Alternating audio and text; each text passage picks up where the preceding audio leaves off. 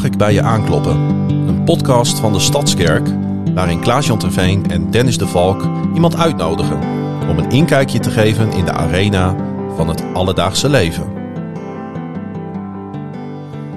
Een hele goede morgen, Dennis. Ja, het, is, het is vroeg, hè, vriend? Oh, vreselijk dit. Maar je staat er goed op. Ik heb een paar uur geslapen, ja. maar uh, ik, uh, ik voel me uh, wonderbaarlijk goed, moet ik zeggen. Heb ik eigenlijk altijd wel hoor, als we ja. vroeg opstaan. Ik ben het ook wel gewend van, uh, van eerdere jaren. Van vroeger. Van vroeger. Maar uh, het heeft een hele goede reden dat ik uh, om zeven uur uh, vanochtend de wekker had staan. Want ja. uh, we hebben een hele bijzondere... Iedere gast is bijzonder, maar we hebben een bijzondere gast op een bijzonder moment. Ja. Ja. Ik denk dat ik het zo het beste zeggen. Ja. En weet je wat ik, wat ik me net realiseer... Terwijl ik hem aankijk en ik hoor de lieden. Hij is eigenlijk ook de inspirator voor de titel van onze podcast. Weet je nog dat wij samen op mijn kantoor aan het brainstormen waren... en dat, we, dat ik in één keer zei, volgens mij moet het, mag ik bij je aankloppen zijn. De hele gemeente kent het. Dat is een van de vier vragen. Goed, zullen we maar gaan... Uh...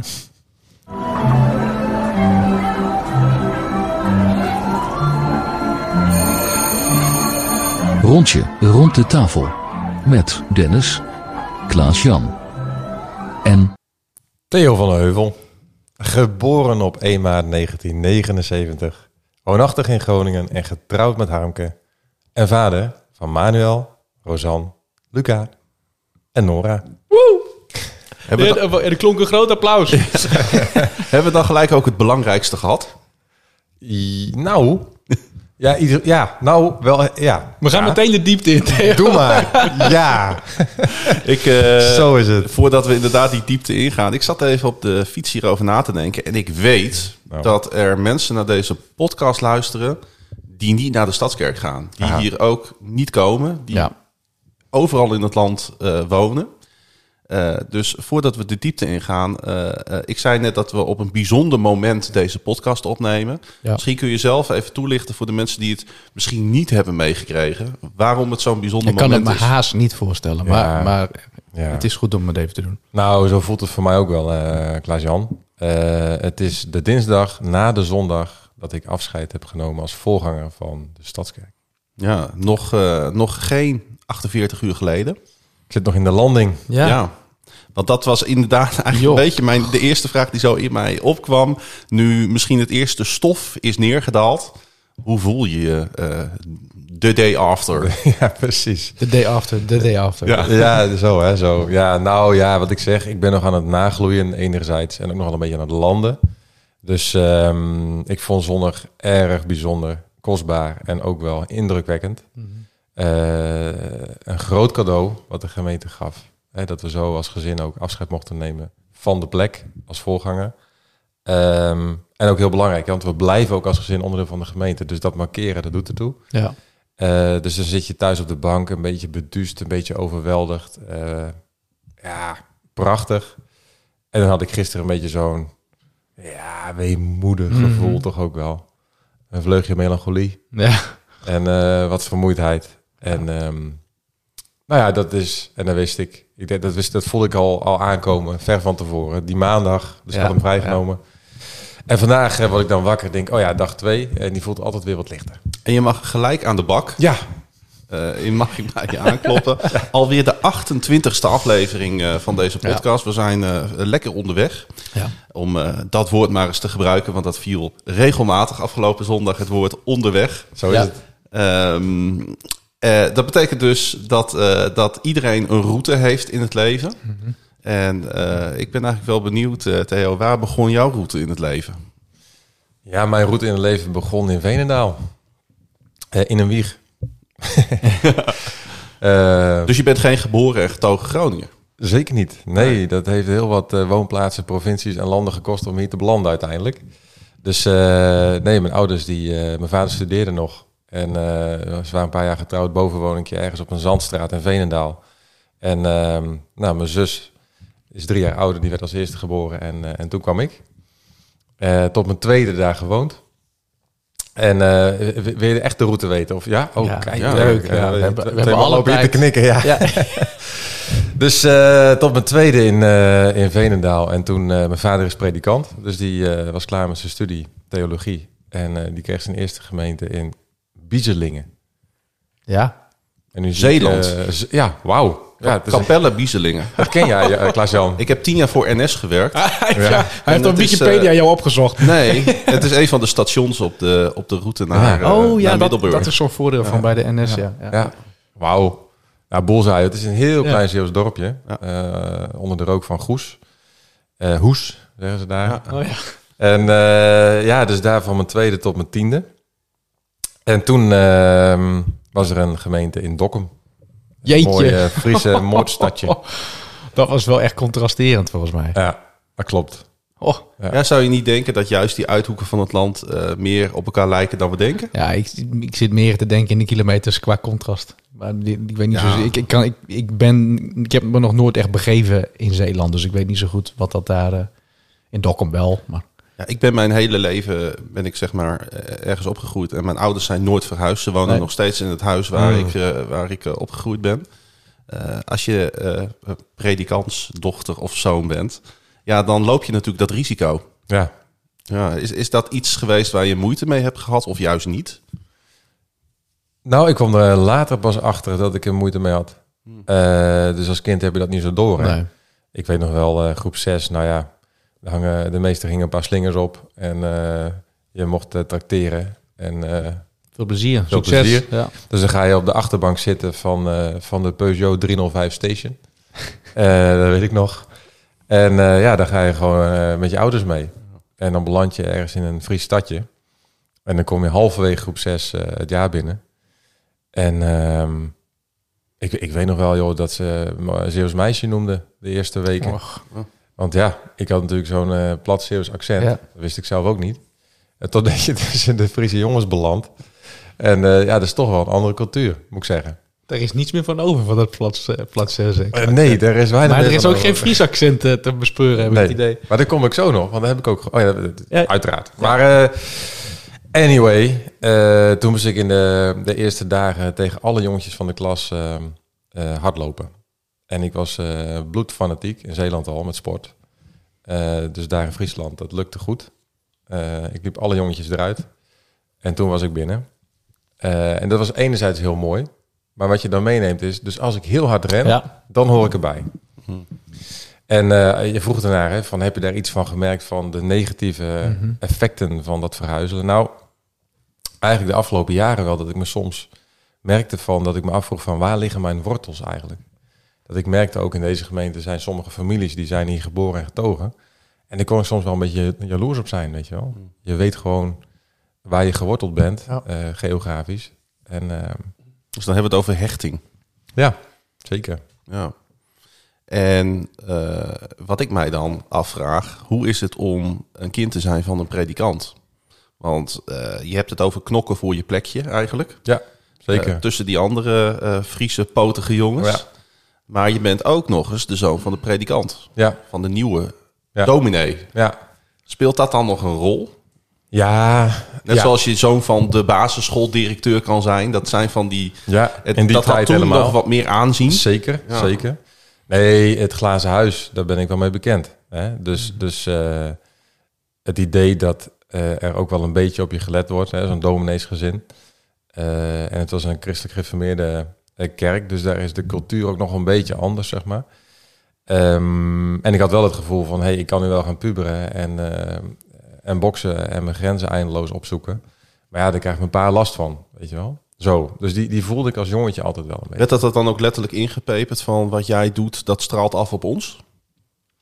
Nou, niet door mijn ouders. Dat wel mee? Niet, niet door mijn ouders. Want dat kan, hè? Ja, dat kan. Nee, dat hebben ze altijd supergoed gedaan, mijn ouders. Ja. Doe jij dat ook bij, jou, bij, bij jouw kinderen? Even een heel kort sprongetje, ik ben wel nieuwsgierig naar. Ja, ruimte geven bedoel je? Ja. Jazeker. Ja. Ja. Ja, zijn gewoon kind.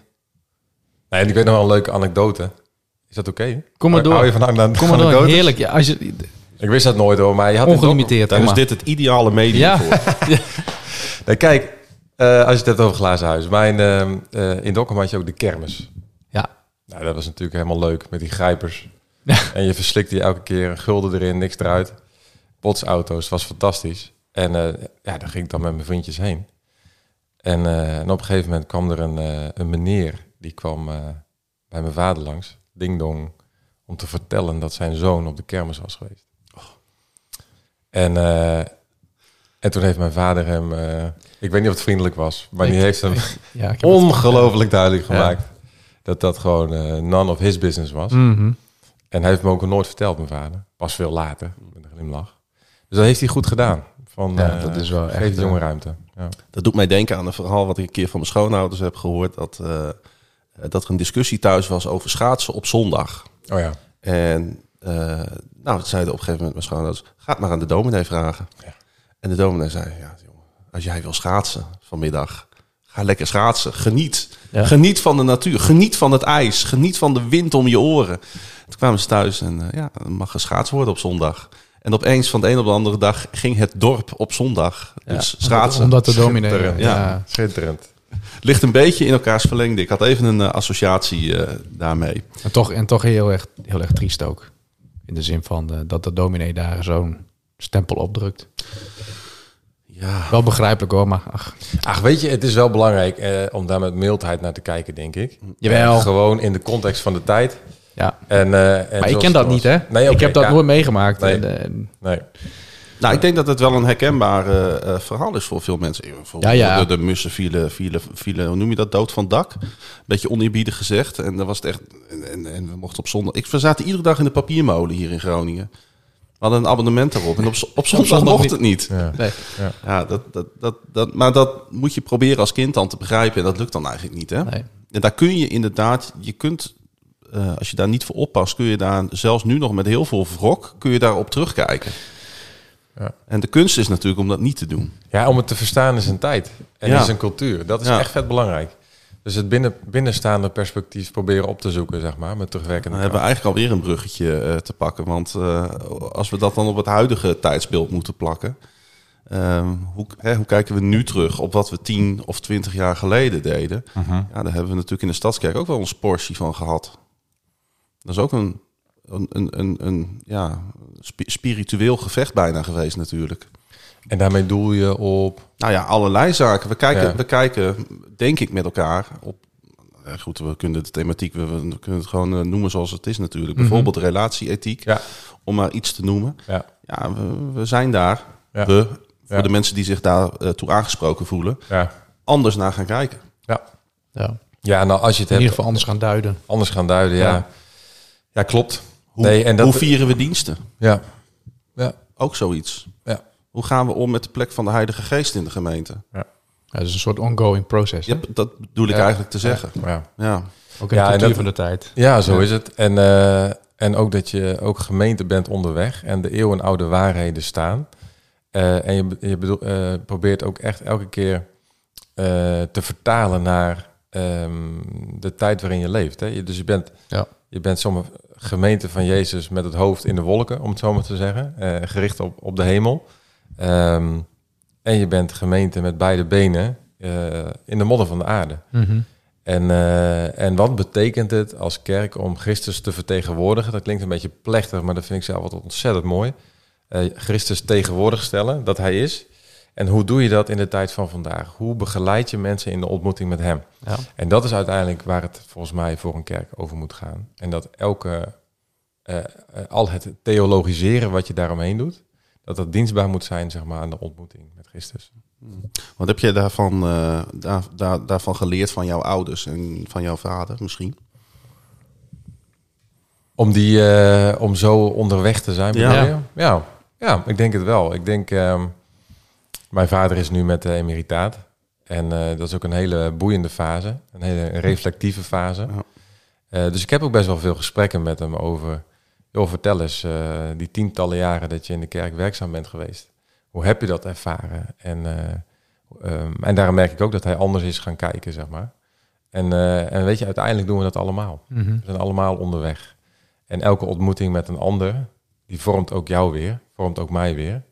En, uh, en daarin blijft de basis hetzelfde. Ja. ja, want het is niet zo populair om te kijken natuurlijk naar, uh, naar de verschillen. We willen vooral kijken naar de overeenkomsten. Maar waarin verschil je van hem? Uh, het is trouwens echt... Uh, uh, uh, ik vind het leuk om naar verschillen te kijken. Ja, echt. Ja. Want op dat snijvlak... Ik voel van... enige gêne om de vraag te stellen. ja, ja? Dat, ja, vind jij het namelijk wel lastig? Nou ja, het is natuurlijk altijd... Het is over het algemeen leuker en positiever... Ja, om over natuurlijk. de overeenkomsten te praten. Het is verbindender om te praten. Ja, oh, verbinding kijk. is natuurlijk zo'n zo'n tweeduizend tweeëntwintig woord. Ja, leuk, leuk, leuk, leuk. Waar we nu heen weten, dit is echt heel leuk. Ja, ja, want, ja. Waar gaat jouw gêne over? Nou ja, goed. Uh, uh, ik, ik voel zelf, ik vind het zelf best wel moeilijk om om te gaan met waar ik vandaan kom. Ja. Ook die uh, uh, wat meer uh, gereformeerde achtergrond. Mm-hmm. Uh, uh, waar ik bots met ja. uh, hoe mijn moeder daarover denkt, bijvoorbeeld. Ja. Ja. En uh, de ontwikkeling die ik zelf heb doorgemaakt. Ja. Ik, ik merk dat ik ook nu nog, en ik ben nu bijna veertig, dat ik nog steeds daar bijna dagelijks over kan piekeren. Mm. Over kan nadenken. Ja. Ja. Ik kijk liever naar de overeenkomsten. Want die basis, ja. wat jij net zei... Ja, ja die is godzijdank hetzelfde. Ja, ja. ja precies. Nou, weet je waar, de, waar volgens mij de sleutel zit... in of het uh, mooi of moeizaam is... is in hoeverre je erover in gesprek kunt zijn met elkaar. Uh, want juist het verkennen van de verschillen... helpen om jezelf ook beter te leren kennen. Uh, waar kom ik vandaan? Hoe heeft het leven mij gevormd tot de man die ik vandaag ben? Dan is het juist super... Uh, om juist naar die verschillen te kijken. En uh, dat is ook eigenlijk iets wat de afgelopen jaren... ook in ons gezin van herkomst uh, wel gaande is. Hele mooie gesprek ook met mijn vader de afgelopen maanden ook nog. Juist over die vraag van... hé, hey, hoe was het eigenlijk? En uh, hoe heeft het ons gevormd? Hoe heeft het mij gevormd? Ja. En uh, ik denk dat uh, mijn vader van nature... Uh, wat misschien wat minder uitbundig is dan ik. Uh, ik kan wat impulsiever zijn, dus daar verschillen we wel in. En tegelijk, uh, ja, um, mijn vader die, uh, het is een hele integere, uh, betrouwbare man, zeg maar, heel dienstbaar, uh, met een hart voor mensen. En die uh, het het mooiste vindt om er te zijn op momenten dat het er wezenlijk toe doet. En um, ja, dat, dat bewonder ik in hem, zeg maar. En daar zie ik ook wel uh, iets van mijn vader terug in mijzelf. Mm-hmm. Uh, Ja, hij kon, uh, hij kon echt heel geduldig zijn bij mensen in nood. Hij vertelde ook een verhaal, zeg maar, dat hij toen hij als predikant uh, op een tweede Pinksterdag aan het bed zat van een man die niemand meer had, maar die aan de laatste uur van zijn leven bezig was. En dan kon hij uren aan het bed zitten en de hand van zo'n man vasthouden totdat hij ging. En uh, ja, dat is, dat is schitterend. Ja, inspirerend. Is dat... Uh... bijna het hoogste streven wat we op het aardse voor een ander kunnen betekenen, bewogenheid? Er zijn. Ja. Ja. Ja, maar wel oprecht. Zeker. Want als we spelletjes gaan spelen met elkaar en toneelstukjes gaan opvoeren, als het niet oprecht is. Zo is het. En dat voelen we denk ik allemaal, hè? Gewoon, mm-hmm. uh, joh, is het oprecht? Ja. Is er oprechte aandacht? Is er oprechte liefde? Wat is de kleur van je hart? Hè? Ja. Ja, als we als we nog eens teruggaan, hè, naar je tienerjaren. Ja. Ben ik wel nieuwsgierig naar. Je kwam in Dokkum op je tiende. Ja. Pak het, pak het vooral eens op als je wilt. Wat gebeurde er in je na al die hardloopwedstrijden?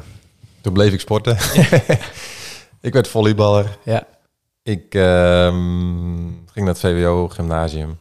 En uh, nou, ik voelde me eigenlijk best wel thuis in de klas. En het grappige was. Uh, daar vroegen jullie net even naar, maar er waren vijf domineeskinderen in die klas. Ja.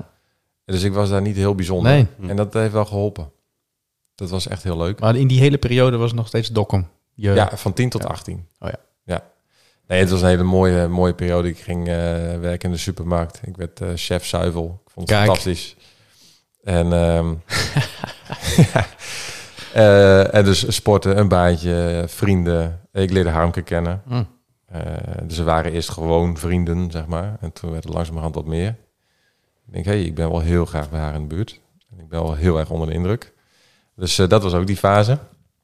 Zoals ik net zeventien, toen kregen wij uh, verkering. En, uh, en die hele vriendengroep die dacht, joh, dat wordt helemaal niks. Dat duurt een maand, dan is het weer voorbij. Nou, en here we are. Here we are, ja. Yeah. Dus nee, ik heb een hele mooie tijd gehad uh, in Dokkum wat dat betreft. Ja. En toen? Studeren.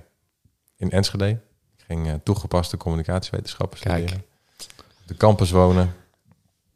En uh, ja, dat ben ik gaan doen. En, bij, en waar, was, waar was God in die periode, in je, in je tienerjaren? Hoe, hoe heb je dat ervaren? Nou, ik meen ik, uh, de, die, dat grensvlak van uh, zes V W O naar studeren in Enschede en op kamers gaan, op een campus gaan.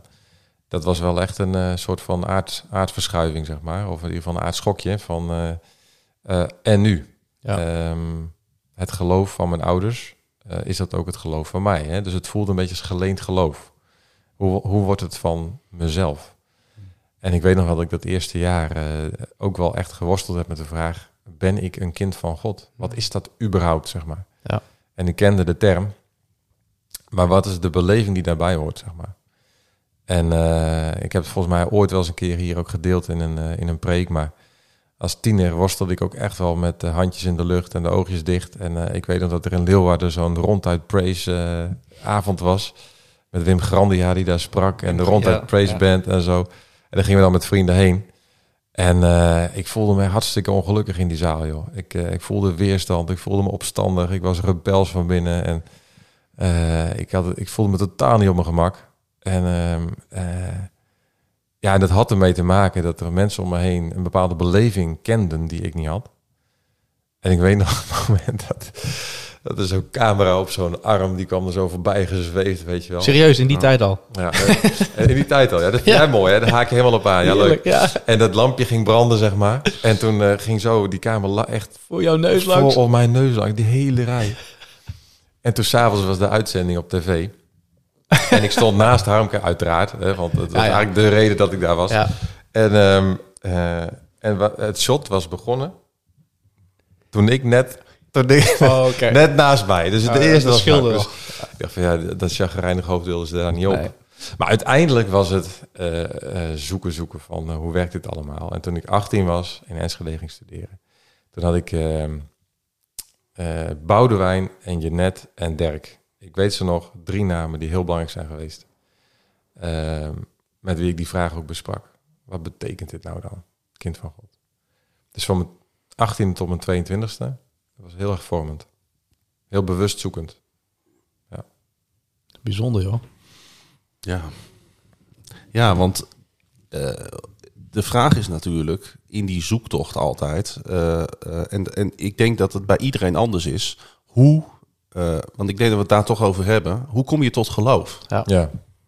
Is dat een ontmoeting? Is dat een gesprek? Ja. Is dat je omgeving? Uh, whatever. Ja.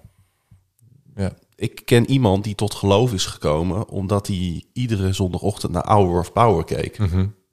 Hoe tof is dat? Ja. Ja. Dat geloof ik wel, ja. Ja. Dus weet je, we komen allemaal vanuit... Uh, en dat vind ik ook wel het mooie... Uh, Ik zat, ik zat gisteren, uh, ik heb de dienst in de trein gekeken gisteren. Ah. Ik moest zondag werken en gisteren moest ik naar de rechtbank in Breda. Omdat ik werd beëdigd als buitengewoon ambtenaar van de burgerlijke stand. Goed dat je het even toevoegt, want anders ja. gaan mensen... Ja. Dus dit, in dit geval was het een positief uh, bezoek ja. aan, de, aan de rechtbank. Uh, omdat ik daar uh, iemand ga trouwen. En um, voor de goede orde... Ja, ja. In de gemeente Goorlen. Ja, Goorlen. Ja. Mooi. Ik ben ook alleen beëdigd voor de gemeente Goorlen, zeg maar. Die, die, die rechten zijn. Daar hebben ze niet zulke hele nee, strenge eisen, zeg maar. Die, nee, helemaal niet. Nee. Dan mag ik zelfs mensen trouwen. Ze halen zelfs mensen uit Groningen. Nee, die rechten zijn van, ik hoop dat u nog veel mensen gaat trouwen. Ik vond ik op zich een mooie ja. uh, gedachte, een mooie wens. Mo- nou, mooie bemoediging. Ik denk, ik weet niet of ik ooit nog, nog een keer iemand ga trouwen in de gemeente Goorlen, notabene. Nooit, nooit. Uh, maar dat, uh, dat allemaal zeiden. Dus ik had exact uh, had ik tweeënhalf uur in de trein om die, uh, om die uh, diensten uh, te kijken. Hmm. En toen kwam ik een beetje op, wat is nou het verschil tussen deze twee voorgangers? En hoe hebben ze elkaar, nee, ja, hoe hebben ze elkaar aangevuld uh, in, in al die jaren? En ik denk dat het hem ook in die aanloop zit, in die achtergrond. Jullie zijn op, op twee hele verschillende manieren natuurlijk tot geloof gekomen. Mm-hmm. Kun, kun, kun je dat beamen? Dat, ja, dat, een rol, dat dat een rol heeft gespeeld? In, in, of valt het eigenlijk wel mee? In hoe Arjan en ik elkaar aanvullen? Ja. Ja, ja zeker. Ja, hoe het leven je gevormd heeft. Dat, uh... Ik merk het ook bij Dennis en mij bijvoorbeeld. Aha, ja, ja. Nou ja, dus, dus uh, joh, wat ik denk is uh, dat, dat dat hele idee van tot geloof komen, zeg maar, dat is ook gewoon verweven in het verhaal dat je, dat je, dat je leeft, zeg maar. En uh, het nest waarin je geboren wordt, uh, de mensen die je ontmoet, uh, de kerk waarin je al dan niet grootgebracht wordt, in Arjan's geval inderdaad, hè, niet. Uh, zeker. En, en het blijft een mysterie. Hè? Dus, dus je noemde een aantal dingen van... is het een gesprek? Is het een ontmoeting? Is het, het is het allemaal. Ja. En uh, dat is het wonderlijk. Ik moet altijd denken aan het, het omgekeerde borduurwerkje, zeg maar. Aan de voorkant heb je een plaatje ja. van de gelovige man, de gelovige vrouw. En aan de achterkant is het een kluwen van draden... die maken dat uiteindelijk dit plaatje tevoorschijn komt. Ja. En uh, zo zie ik dat bij mezelf ook. Um, het is niet één ding, één moment... Uh, Soms dan uh, is de ingang uh, wel zonder besef. Maar soms is de, de ingang, zeg maar, ik wil ergens bij horen. Soms is de ingang ja. een, uh, een hele ingrijpende gebeurtenis die, uh, die uh, plaatsvindt. Uh, maar het kan ook een liedje zijn van, uh, van U twee, zeg maar. Ja. Uh, ik kan het maar niet vinden, zeg maar. En dat het zo raakt, dat het aanzet om op zoek te gaan. Dus het is... Um, en het is misschien wel het, het meest onderschatte wonder in de kerk, wat mij betreft. Uh, de mens die tot geloof komt. Uh, hè, want we hebben het heel vaak over het werk van de geest. En dan, dan schiet het snel naar uh, wonderen of tekenen ja. of tongentaal of profetie. Ja. Amen, amen, amen. Mm-hmm. Laat ik volle bak staan. En iets anders is, het eerste wonder en misschien wel het grootste wonder is... een hart dat open gaat voor de ontmoeting met God zelf. Ja, ik vind het wel mooi hoe je dat uh, beschrijft, dat het allemaal in elkaar is. Zeg maar, een gesprek is ook een ontmoeting. Ja. En het gaat ook, hoe dat werkt, gaat, misschien moeten we ons af en toe ook bij neerleggen... dat dat ons verstand te boven gaat. Ja.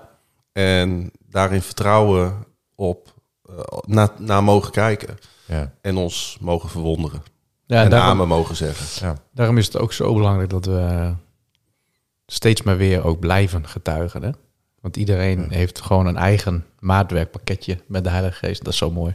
Ja. Als ik met jou praat, dan, dan word ik geïnspireerd. Als ik met Theo praat, word ik geïnspireerd. En zo hoop ik ook anderen tot inspiratie te zijn. Nou, dat soms, is... soms. Hey, hoe, uh, hoe komt iemand die toegepaste communicatie studeert in Enschede op een podium te staan en uh, het, het woord daar te verkondigen? Wat zit daartussen? Wat zit daartussen? Daar zit tussen het afronden van de studie en daarna denken van ja, huisje, boompje, beestje. Dat staat nog een beetje ver van me af. Hoe zullen wij de wereld eens in vliegen, lief? Uh, dus toen gingen wij uh, op zoek uh, om een bijdrage te leveren ergens in de wereld. En uh, lang verhaal kort, we kwamen bij Athletes in Action terecht. Dus we verhuisden naar Griekenland. En daar hebben we in de, de zomer van de Olympische Spelen... hebben we toen met heel veel jongeren kerken geholpen in de wijken. Uh, dus hebben we ongeveer anderhalf jaar gewoond. En toen kwam de vraag of wij Athletes in Action wilden gaan leiden in Nederland. Maar je, je, je gaat wat mij betreft iets te snel. Je zegt oh. een, een lang verhaal kort, want ik vind het heel erg inspirerend. Of ik ben heel erg nieuwsgierig naar hoe is dat gegaan. Je bent klaar met je studie. Ja. Huisje, boompje, beentje, uh, beestje, dat is nog een beetje te vroeg. Ja. Maar je was volle bak verliefd op Harmke. Uh, ja, uh, ja. En ergens... nee, ik ben, wij waren ja. op een gegeven moment getrouwd, dus ik denk... ja, ja, precies. Ja. En, en toen dacht je, wat gaan we samen doen? Ja. Ja, ik vind niet zoveel spreken dat je dan... Ik weet niet wat jij ervan vindt, uh, Klaas-Jan... dat je naar Griekenland verhuist om uh, daar... Uh, nee, hoe, hoe, niet, hoe is niet dat? Per se, nee. nee. Maar, maar ik kan me ook voorstellen dat je op dat moment... op een moment bent en een leeftijd... dat avontuur ongelooflijk ja. aantrekkelijk is. Zeker, ja, dat was ook zo. En het had ook een beetje mee te maken... dat ik uh, een pittige afstudeeropdracht had gedaan in Amsterdam. En dat had me weinig voldoening gegeven. Dus ik denk, ja, ik werk me hier helemaal... Uh, het snot voor de ogen... Maar het, ik word er niet uh, blij nee. van. Nee. Dus, dus uh, hoe, hoe ga ik mijn leven vormgeven op een manier waarin ik wel voldoening vind? En, uh, en dat wel heel duidelijk in verbinding willen brengen ook met, uh, met God. Uh, die voelde ik al wel. Van, uh, ik kan geloven met mijn hoofd, maar uh, laten we het eens handen en voeten geven. Maar neem ons eens mee naar dat moment dat je, of jij of Harmke, het idee opperde... of dat de knoop werd doorgehakt ergens aan tafel onder ja. het genot van een... Uh, Nou ja, ik, ik schets maar een situatie, maar vul hem maar aan. Vertel maar eens hoe dat is gegaan, want dat ben ik zo... Uh... Ja, nou, het idee was dit. Um, ik had... Um, en wat leuk, hè? Dit is echt, uh, ja. Ik mag je gewoon lekker vertellen. Hè? Dus het hoeft niet snel, hè? Nee hoor. Oké. Okay. Nou, ik had um, mijn afstuderen rondgemaakt, uh, studie rondgemaakt. En het voelde dus als een soort van donkere bladzij... in plaats van een horizon die open gaat. Uh, ik was er echt een beetje op leeggelopen. En um, ik dacht van, hoe, waar vinden we inspiratie, zeg maar, en inzicht in, in wat we dan samen mogen gaan vormgeven. Ja. Dus toen was er een zendingsweekend van Operatie Mobilisatie in Bantegeer in Friesland. En daar gingen we naartoe. Is er ook een station, Klaas-Jan, of niet? Nee, nee. Gelukkig niet. Nee. En, dat was, en dat was mafvlieger meneer Zwart. Uh, hoe heet ook alweer met zijn voornaam? In ieder geval uh, meneer Zwart. En die kon zo onwaarschijnlijk inspirerend vertellen over zijn leven. En die had ook de hele Efezebrief uit zijn hoofd geleerd. En uh, mensen helpen en vliegen in de binnenlanden. En uh, we raakten aan de praat. En uh, dat zette iets aan van, oh ja, dat avontuur werd wakker gemaakt in mij. Vanuit dat weekend gingen Harmke en ik een midweek naar Luxemburg. We hebben daar uh, een fantastisch chalet betrokken. En de hele week fikje lopen stoken. De halve schuur leeggestoken. Ja. En, uh, en daar zijn we gewoon door alle workshops, aantekeningen van dat weekend gegaan. En daar kwam de keuze van, joh, uh, laten we dat doen. We gaan het avontuur opzoeken. En dat zou dan met O M in Nepal of in Brazilië, zeg maar. Uh, want dat vonden we toch leuker dan backpacken. Kun je ook wat voor mensen betekenen. Dus zat er toen al een beetje in. Uh, dus wij op gesprek bij O M. En ze zeiden van, ja, je wilt een halfjaartje weg. Hoezo een half jaar? Ga er maar eens beter over nadenken. Waarom niet één of twee jaar? Dus die, werden, die hebben ons heel erg uitgedaagd om daarover na te denken. Dus dat gingen we doen. En in de tussentijd, toen uh, ontmoette ik Henk Stoorvogel. Die had ook dezelfde studie gedaan. Twee jaar verder als ik. En um, die was toen Athletes in Action aan het opzetten. En die zei van, joh, als je toch uh, aan het oriënteren bent op vertrekken... Uh, in de tussentijd, uh, oh, dat had ik zelf aangegeven... wil ik wel als vrijwilliger voor A I A wat doen. Ik heb tijd over. Dus toen werd ik uitgenodigd bij het strategische adviesteam van Athletes in Action. Uh, in Deventer. En uh, daar ging het inderdaad dan over Griekenland plannen en uh, Olympische Spelen. En toen zei ze op een gegeven moment... daar moeten ook mensen naartoe. Ja. Want uh, als ik haar het werk gewoon niet gedaan. Connecting the dots, nou snap ik hem. Ja. En toen zat ik dus bij de intro van die avond, had ik verteld van, joh, ik doe wat vrijwilligerswerk voor jullie. Het lijkt me leuk, want uh, we gaan naar Nepal of, uh, of Brazilië. Daar komt het allemaal nog. Uh, zo. En toen zeiden ze van, hé, hey, maar hier is iemand die wil ja. naar het buitenland. Hoezo geen Griekenland? Ja. Dus wat er toen gebeurde, toen hadden we een hele uh, mooie Starlet-automaat van mijn opa. Want die mocht niet meer rijden. Dus dan had hij die auto aan ons gegeven. Kon hij dat niet meer doen. Dus toen ben ik van Deventer naar Utrecht. Daar woonden we toen uh, gestuiterd over de snelweg. Uh, ik kwam laat thuis. Harmke lag al te slapen. En ik heb haar wakker geschud. En ik zei, lief, ik weet wat we gaan doen. We gaan naar Griekenland. En het grappige was dat ze zei... oh, prima. Oké. Okay. Oh, zij dacht niet, we gaan een weekje naar Kreta op vakantie. Ja. Ze had gelijk al door dat het om iets anders ging. Ja, precies. Het komt nu een beetje van... Uh, maar we, we waren natuurlijk ja, al heel ja. erg intens daarmee ja. bezig geweest. Ja. En het resoneerde gewoon. Ja. Het resoneerde. En uh, dat zijn we gaan doen. Prachtig. Mooi, mooi om dat zo te horen hoe dat is gegaan. Ja, ik, ik hoor dat wel eens vaker van. Weet je, ik heb, ik heb zelf twee zomers in uh, Frankrijk uh, gewerkt. Op een christelijke camping. Dat dan weer wel. Achter de bar. Uh, ja. ja, dat was, uh, was wel mijn plekje. Dat vond ik wel heel erg leuk. Nou ja. of, of jij bent iemand van het uh, amusementsteam. Dat zou ook wel tof zijn. Ah, nee, joh. 's Ochtends vroeg al die kinderen uit de tent met zo'n... Met zo'n nou ja, ga verder. Is zo'n berenpak. Ja. 's Ochtends vroeg. Dat, dat is niet helemaal zijn. Nee, nee, nee, nee maar nee, toen nee, wel. Nee, nee, nee. Oh ja.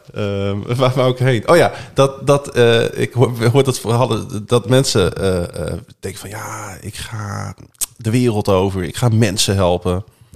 En uh, heel vaak uh, lopen ze zichzelf dan voorbij. Of um, uh, uh, luisteren ze misschien te veel naar zichzelf. En in eerste instantie kun je natuurlijk ook kijken van... wat kun je in je eigen omgeving doen? Mm-hmm. Wat is er nodig in, in België of in Duitsland? En niet per se gelijk in Afrika. Weet je, dus als je iets wil betekenen voor de wereld... Uh, kun je dan uitleggen waarom dat niet automatisch in Afrika is? Waarom dat ook hier nodig is, in Europa of in onze eigen omgeving? Want je had Nepal in je hoofd. Ja. Maar het werd Griekenland. Zo is het. Ja, dat gaat volgens mij over het plekje vinden waar jij kunt landen. Ja. Uh, het is ook weer een... Um... Heeft dat ook met luisteren naar God te maken? Deels. Het is altijd een mix. Wat er op je pad ja. komt ook, hè? Ja, tuurlijk. Ik, ik ben uh, beschikbaar en ja. vervolgens... Uh... Nee, ik geloof absoluut dat, dat, dat er Gods hand daarin was. En dat we hebben ook zijn leiding gezocht. En, uh, en soms is het ook heel lastig te ontrafelen. Wat ja. is nou van mij en wat is van hem? En uh, dat is ook het mooie. Dat is niet na te rekenen. En dat komt op een gegeven moment samen. Ja. En, uh, en wat ik altijd belangrijk vind is uh, dat, dat zeg maar vanuit eenvoud, vanuit bidden, we hebben ook gevast, uh, vanuit gebeurtenissen, situaties, ontmoetingen met mensen, deuren die open, dicht gaan. Dus eigenlijk heel organisch, zeg maar, ontvouwt zich zo'n route. En we waren dus al heel lang ermee bezig. En als je dan op, op een gegeven moment voelde van ja, het is nog net niet. Nepal, Brazilië, whatever. En dan gebeurt er zoiets en dan valt het allemaal op dat moment gewoon, past het ineens. En uh, het zou kunnen zijn dat voor iemand anders aan het kwartje valt en dat Afrika het wel is. Of ja. België, ja. Of Duitsland. En dat is dus eigenlijk een heel persoonlijk ding. Mooi dat je er ook wel ontspannen in staat of zo. Hè? Ja. En als je nu terugdenkt aan Griekenland, anderhalf jaar of langer, ben je daar anderhalf jaar geweest en toen... Wat is het eerste waar je aan denkt? Avontuur. En heb je ook daar een leuke anekdote? Ja, zeker. Meerdere. Nou, kies er één. Kies er één. Oké. Okay. Nou, over cultuurverschillen. Ik zit op kantoor, hard aan het werk. Harmke belt. Er komt rook onder de motorkap van onze mintgroene Golf drie vandaan. Ze staat in de krappe straatjes van Thessaloniki. Oh. Het verkeer uh, wurmt zich eromheen. Uh, het is een hele vervelende situatie. Uh, en het was toevallig, want meestal is het mooi weer, was het geen, geen fijn weer. Het regende. Mm. En op een gegeven moment dan... Uh, uh, toen zei ze, kan, kan je me anders komen halen? Uh, zo. Dus ik stap met uh, Grigoris Karassaridis, mijn vriend, uh, stap ik in de auto en we gaan er naartoe. En ik kom eraan en er staat een... Wat zei je nou? Karassaridis? Ga verder. Grigoris Karassaridis, mijn, uh, mijn vriend. Dus die... Uh, Dus we gaan erheen en ik kom eraan en ik zie onze auto daar. En ik staat op de stoep en er staat een Griek aan de overkant van de weg druk te gebaren en te schreeuwen tegen mijn vrouw. Oeh. Uh, en ik vond het echt zo irritant. No-go area. Dus ik had even een soort van, uh, ja, ik vond het heel vervelend. Dus ja. ik, ik loop, de, ik been daarop af. En uh, ik zeg tegen, en ik wil tegen hem zeggen van, joh, doe, doe even normaal. Daar kan mijn vrouw toch niks aan doen dat die nee. auto uh, niet wil en dat het verkeer uh, zich te langs moet wurmen en blablabla. Dus ik was, uh, ik was te klaar voor om daar even wat van te zeggen. En toen voelde ik zo de hand van Grigoris op mijn arm. Hij zei, Theo, Theo, even wachten, even wachten. Deze man nodigt jouw vrouw uit om in zijn winkel een kopje koffie komen, te komen drinken. Want het is zo nat buiten. Dan kan ze even schuilen. Dus dat was mijn eerste ontmoeting met hoe Grieken communiceren. Explosief, ja. expressief, ja. Uh, drukgebarend. Uh, en dan had ik het gevoel van die man zwaar geagiteerd. Ja, ja, ja, ja. Terwijl dit is gewoon sociaal. Dit is hoe ze dat doen. En ik denk van, oeh, dat is wel een mooi lesje voor mij. Ja, leuk. Mooi, mooi verhaal. Het zit hem soms in de toevalligheid. Hè? Hey, ja. um, ik ga toch het sprongetje maken ja, ik naar Groningen. Zeggen, ja, heel goed plan. Uh, want ik kwam weer voor het eerst uh, in aanraking met de Stadskerk. Of met de V B G toen. Maar ja, dat was uh, toen wij dus, nou ja, een mooi brugje, dank. Vanuit Griekenland verhuisden naar Groningen... Uh, omdat het kantoor van Athletes in Action hier zat. En we gingen dus leiding geven aan A I A. En bij Athletes in Action waren veel stafleden afkomstig uit de V B G. En dus kwamen we in Groningen wonen. En zodoende zijn we in aanraking gekomen met de gemeente. Nou, had je toen al de switch gemaakt van, uh, van je gereformeerde opvoeding... naar een wat meer evangelisch uh, ingesteld kerkelijk leven? Min of meer. Uh, want we in Griekenland waren we deel van een uh, evangelische gemeente... Uh, heel ontspannen. Uh, het begon ongeveer om half elf. Uh, nou, en dat was meestal om tien voor elf dat we begonnen. En nadien altijd eten en drinken en gezelligheid. Dus het was heel ontspannen. En dat was een hele andere kerkcultuur dan ik gewend was uh, vanuit mijn opvoeding. En toen we hier weer in Groningen kwamen, toen, uh, toen zijn we eerst wel in de kerkbanken weer beland. Uh, maar dat jasje wilde toch niet zo goed meer zitten. En toen zijn we uiteindelijk uh, toch de switch gemaakt naar de V B G. Ja. Um, de rode stoelen ja. van de ja. V B G. Ja, nee. Ja, dat, dat is wel mooi. Dat hebben we alle drie nog meegemaakt. Ja. Ja. Um, maar goed, uh, dan ben je niet zomaar ook uh, voorganger in zo'n kerk. Nee. Wat, wat is er eigenlijk voor nodig om voorganger te worden in de kerk? Nou, ook weer een bepaalde route, denk ja. ik. Uh, ja. uh, dus, dus tweeduizend vijf uh, uh, leidinggever A I A. En toen in tweeduizend tien hadden wij echt het gevoel van we mogen het stokje overdragen. Uh, en in die fase heel erg op zoek geweest van wat is dan de volgende stap, het volgende hoofdstuk. En vanuit het werken met talloze kerken bij A I A, met jongeren en sport in de wijken, hadden we ook echt heel veel hart gekregen van de kerk. En uh, dus dat lonkte ook wel, om niet uh, langs zijkerken te komen en te helpen en te bouwen, maar ook van binnenuit te helpen en te bouwen. en daar echt onderdeel van uit te maken. Dus, uh, dus vanuit die beweging, zeg maar, is het toen van A I A naar de kerk gegaan. En, uh, en de vierde musketier liep daar nog naast, zeg maar, ja. om ook uh, hm. nou ja, buiten de... Uh, nou, echt letterlijk naar buiten te gaan, zeg maar, met mannen. Dus, uh, dus zo werd die beweging van A I A naar kerk, ook kerk vier M. En dat werd toen de route. Ja. Hoe, um, hoe, zeker wist je, hoe zeker was je van je zaak? Dat je dat, je dat wilde doen? Of is het is ook uh, dat, dat pad naar voorganger worden eigenlijk ook een soort van avontuur geweest? Ja, nee, ik was er niet zo zeker van in de zin van... Met vallen uh, en opstaan. Ja, dus zeker van de zaak in de zin van... Uh, uh, ik word wel pastoor of ik ga dit wel doen. Of zo was het niet. Nee, nee ik, um, ik vond best wel een stap. Uh, ja, je, je verbinden als pastoor aan een gemeente was eerst pastoor gemeentezorg. Mm-hmm. En ook omdat Athletes in Action was met jongeren en het was met projecten en het ja. was de wereld over en het was uh, heel andere dynamiek, een hele ja. andere dynamiek. En en een gemeente en met name gemeentezorg, dat is een heel een tragere dynamiek. Ja. Dat is uh, veel meer nabij, veel meer uh, geduld voor nodig, denk ik. Dus daar heb ik toen heel erg over nagedacht van, hey, dit is wel een heel qua tempo een groot contrast. Nou, welke welke rol speelde Harmke daarin? Um, ja, eigenlijk een beetje zoals we het leven samen doen. Dat je het erover hebt. Dat je elkaar daarin opzoekt. Want jullie hebben best wel twee verschillende paden uh, bewandeld. Jullie zijn, uh, wat ik zondag een beetje heb begrepen... en ik doe een beetje alsof natuurlijk nu. Ja, maar, uh, vanuit de trein. Ja, uh, um, uh, uh, best wel zelfstandig, allebei ook. Dus samen, maar ook los van elkaar individuele ontwikkeling. Ja. Dat is volgens mij altijd belangrijk voor jullie geweest. Ja, dat, uh, dat zie je mooi. Uh, dat klopt. Ja. Want dat was ook in die switch van A I A naar kerk. Dat Harmke zei van, hey, we hebben nu acht jaar lang bij Athletes in Action echt heel intens samengewerkt. We zaten in Griekenland ook echt letterlijk tegenover elkaar met onze bureautjes. Uh, en dat ze zei van, hey, maar na die acht jaar zo intens. Ik was dan directeur, zij deed H R. Um, qua functie dan. Mm-hmm. Ik heb ook behoefte, zeg maar, om mijn eigen route te gaan. En zij is toen uh, de G G Z ingegaan. Ze was uh, toen basispsycholoog.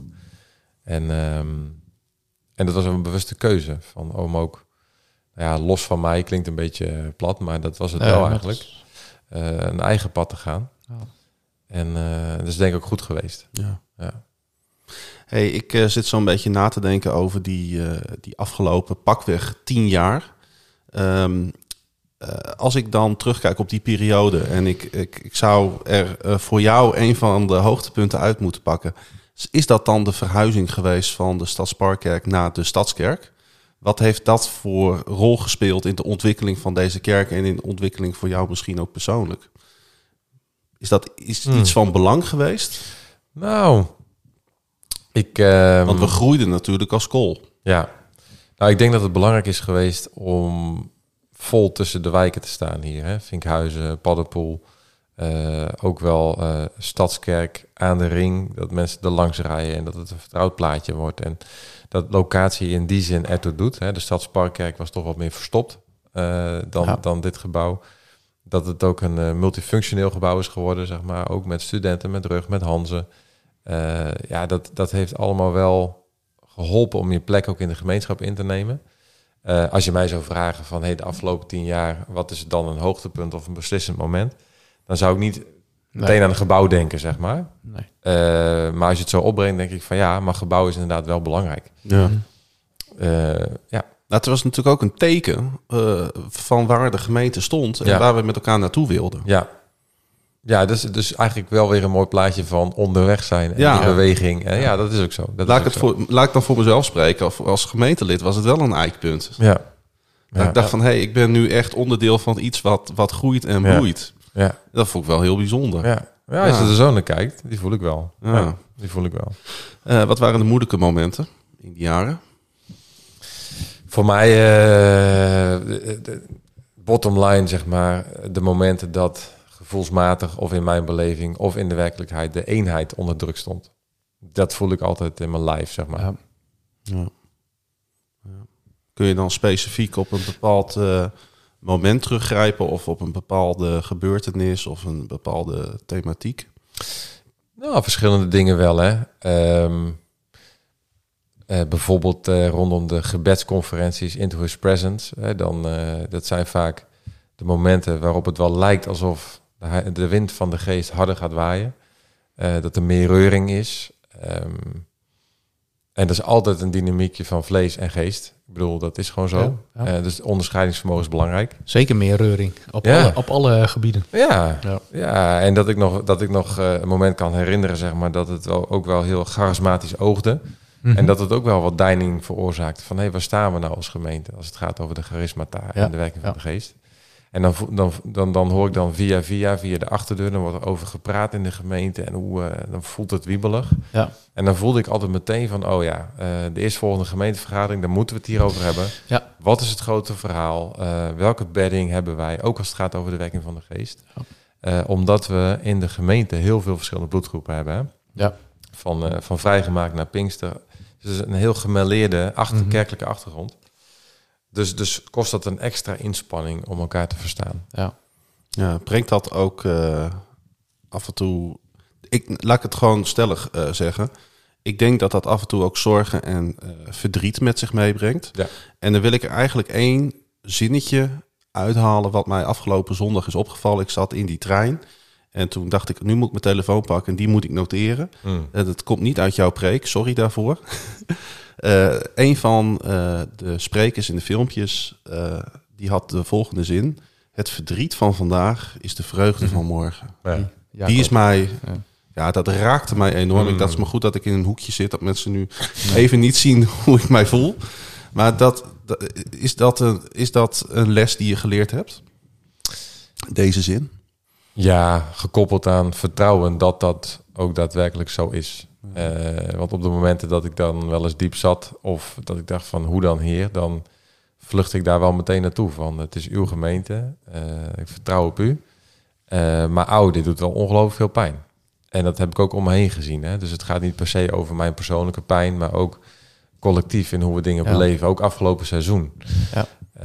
Um, ja, en die kan ik ook wel zo voelen hoor, met, met, met zondag, dat er dan het is een markant moment om afscheid te nemen, zeg maar. En, en daar ben ik ongelooflijk dankbaar voor, voor dat cadeau. Uh, maar wat ik zondag ook wel voelde was van... Auw, uh, ik mis mensen met wie ik ook jarenlang met hart en ziel verbonden ben geweest. Mm-hmm. Uh, opgetrokken ben. Die uh, in de afgelopen maanden afscheid genomen hebben van de gemeente. Omdat ze zich niet konden vereenzelvigen of vinden... of konden scharen achter de route als het gaat over ethiek. Mm-hmm.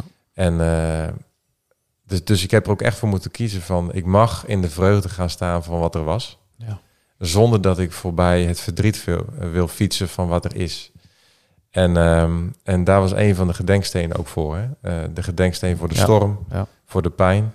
Uh, die we op verschillende lagen, op verschillende manieren ervaren hebben. En daarmee doel ik dan ook op mensen die uh, afscheid hebben genomen... de afgelopen maanden van de gemeente. Uh, ja, die steen, die, uh, die is er. Uh, en dan wil ik ervoor kiezen om toch te kijken naar... maar die steen is wel veilig in de handen van de Heer... Mm-hmm. die ook uh, kon slapen in de storm. Hè? Dus die niet in paniek was.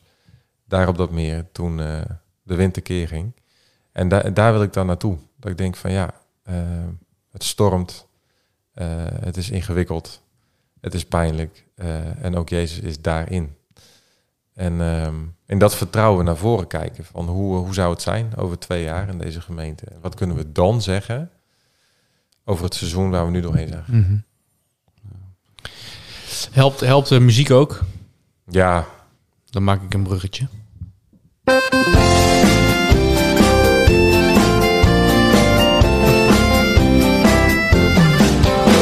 Liedje erin, liedje eruit. Gaan we Rolf aan het eind doen?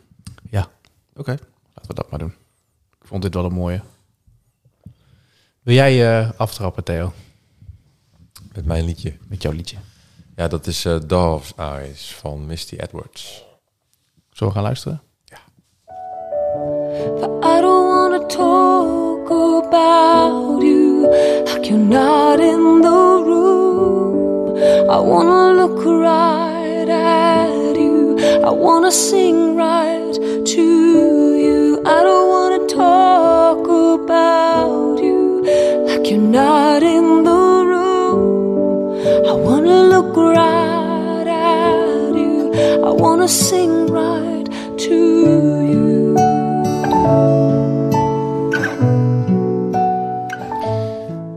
Heel mooi, klein en breekbaar lied, Theo. Waarom heb je deze uitgekozen? Omdat het zo klein en zo breekbaar is. Ja. Ja, ik maai het gras voor je voeten. Van. Nee, vriend, maakt niet uit, man. Nee, maar zo is het. Het is een heel breekbaar liedje. En uh, het is heel klein. En uh, soms kan ik daar zo van genieten. Uh, om uh, naar binnen te gaan. En uh, joh, ik hou van vaart en beweging. Maar ik merk dat ik uh, uh, ook, en dat zegt Harmke ook altijd, een hele introverte kant heb. En uh, ik voel me ongelooflijk thuis bij kleine, breekbare liedjes. Mm. En die eerste zin, uh, I don't want to talk about you, like you're not in the room. Dat is echt zo belangrijk. Ja, ja. Uh, en, en dat heb ik afgelopen zondag ook willen delen. Wat is nou het geheim, de vreugde en de kracht van de wandel met Jezus, maar ook van een kerk? Dat eerste zinnetje. Ja. Uh, hij is. Ja. En hij is dichtbij. Prachtig. Ik had dat gisteren heel letterlijk in die rechtbank. Want er werd aan mij gevraagd of ik uh, wou zweren, ja, of de eed wou afleggen. Mm. Ik moet er opeens aan denken. En iedereen uh, legde de eed af. En toen uh, ging ik staan. En toen stak ik twee vingers in de lucht. En toen mocht ik zeggen, zo waarlijk helpen mij God, ja, almachtig. Ja, dus cool. Ja. Toen, wat jij nu eigenlijk zegt, dat, dat heb ik letterlijk, ja, even meegemaakt gisteren. Ja. Toen dacht ik van, yes. Welke moet eruit, uh, Theo? Ja, die, die, even kijken. Uh, Warrior, Warrior, volgens mij toch? Ja, ja, ja. Van Steven Curtis, ja. Chapman. Sorry, Romy. Sorry, Romy. Goed. Klaas-Jan. Nou, zet maar aan.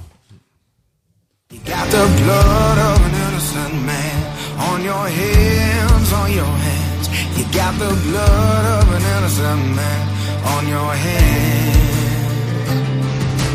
Don't be quick to blame the dead. The same of you could be said. Don't you know the role you played, child? You were there that day. Cause your every sin and every wrong held the nails and hammered strong, smashed the thorns into his brow, marked the Savior's crown. You got the blood of an innocent man. Iets minder breekbaar. En iets minder klein. Maar wie, uh, wie wel breekbaar voor ons was, dat was Jezus. En daar gaat het lied over. Amen. Mooi. Ik moet zeggen, ik moet zeggen, ik ken het liedje niet. Nee. Ik, ik ook niet. Ik, ik, ik, maar hij is bijna ik altijd... moest kiezen, dus ik denk, ja, doe die maar. Ja, ja, sorry, ja, zo is het gewoon. Ja, ja, ja, dus. Welke wil jij? Uh, ja, uh, Eline Bakker uh, gaat naar uh, de... Volledige lijst. Volledige lijst. Ik heb een heel kort intro op... Uh, mijn liedje.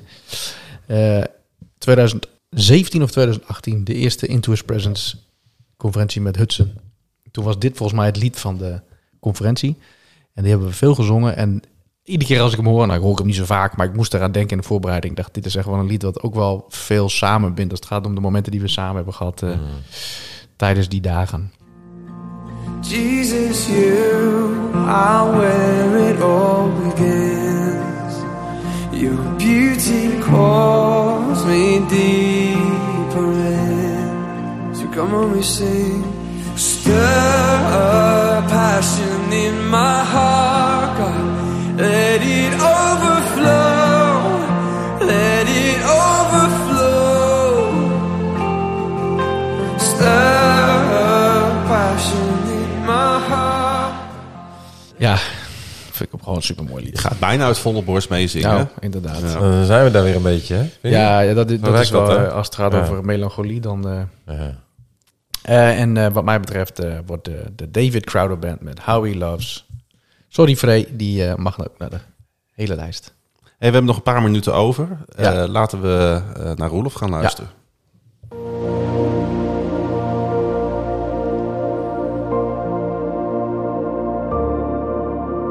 veertig dagen. Weet u nog? Quarantaine. Dat was wat. Isolatie en mondkapjes in ons dagelijks leven.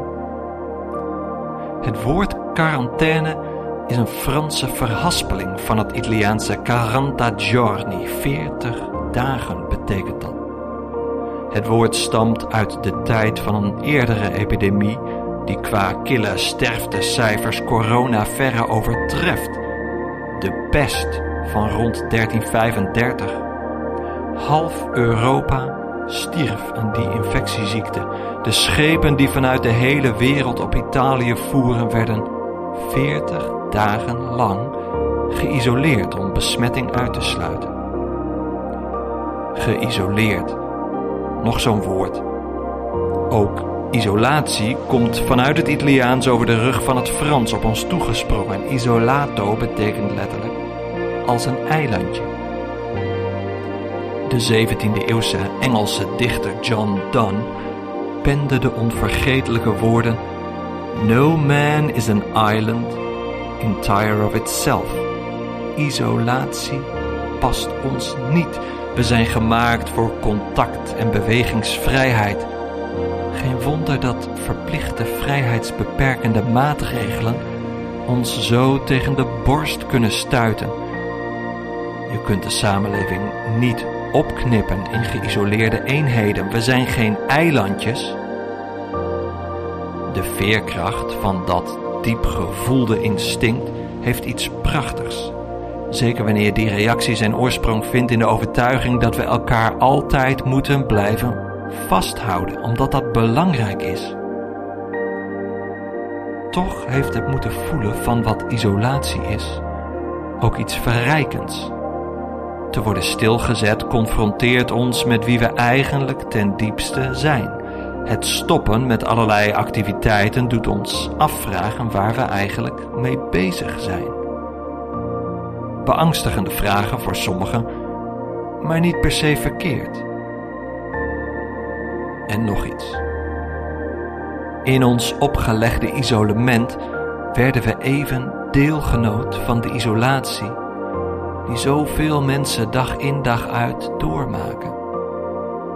In onze samenleving hebben we het ernstig ziek en kwetsbaar zijn uitbesteed aan hospitalen en tehuizen. Gang na gang en bed na bed zijn patiënten en cliënten daar geïsoleerd van de bruisende samenleving.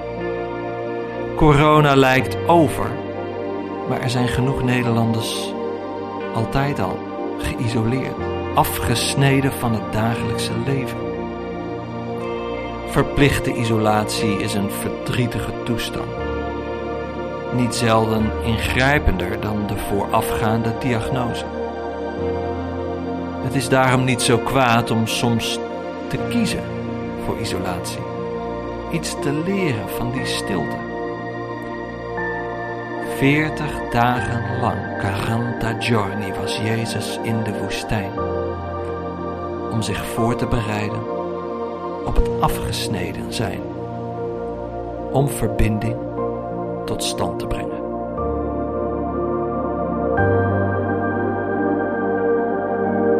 Gaat het toch weer over verbinding, hè? Ja, je moet er spontaan van niezen. Ja, weet, weet je wat het is? Dat is ook wel weer wonderlijk. Dat, uh, deze is al, denk ik, al drie weken geleden opgenomen of zo. Ja. Zonder dat we wisten dat Theo hier zou zitten. En dat is misschien wel goed ook. Ja. Um, uh, ja. Ik, ik, ik vind het wel leuk om Theo nog het laatste woord te geven. Nou, dat, dat wou ik eigenlijk ook doen. Oh, sorry. Nee, great minds, ja, think alike. Ja, oh, amen. Uh, is er nog iets wat je, wat je kwijt wil? Uh, de podcast wordt door honderden mensen beluisterd. Uh, wat wil je graag nog kwijt tegen die mensen? Ja, dan... Um, dat was gisteravond voor mij uh, een mooi momentje om een Facebook-post te schrijven over hoe we het zondag hebben ervaren. Dat was ook een soort van dankjewel aan de gemeente. Mm-hmm. En ik denk dat dat gewoon wel is wat ik nu nog zou willen zeggen. We houden van de gemeente. Ze ligt ons na aan het hart. We zijn blij dat we blijven. En uh, bedankt voor alles. Super, Theo. En uh, wij gaan hetzelfde zeggen. Bedankt voor jouw komst naar uh, de podcaststudio van de Stadskerk.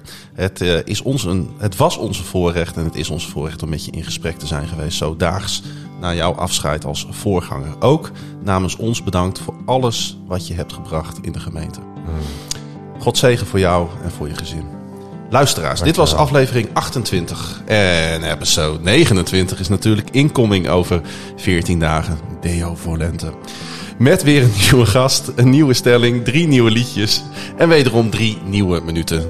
misschien wel vier, van Roelof. Maar naast dit alles en boven alles danken wij onze Vader. Hij die was, hij die is, hij die komen zal. En, lieve luisteraars, Theo, Dennis, hij komt spoedig. Amen. Amen.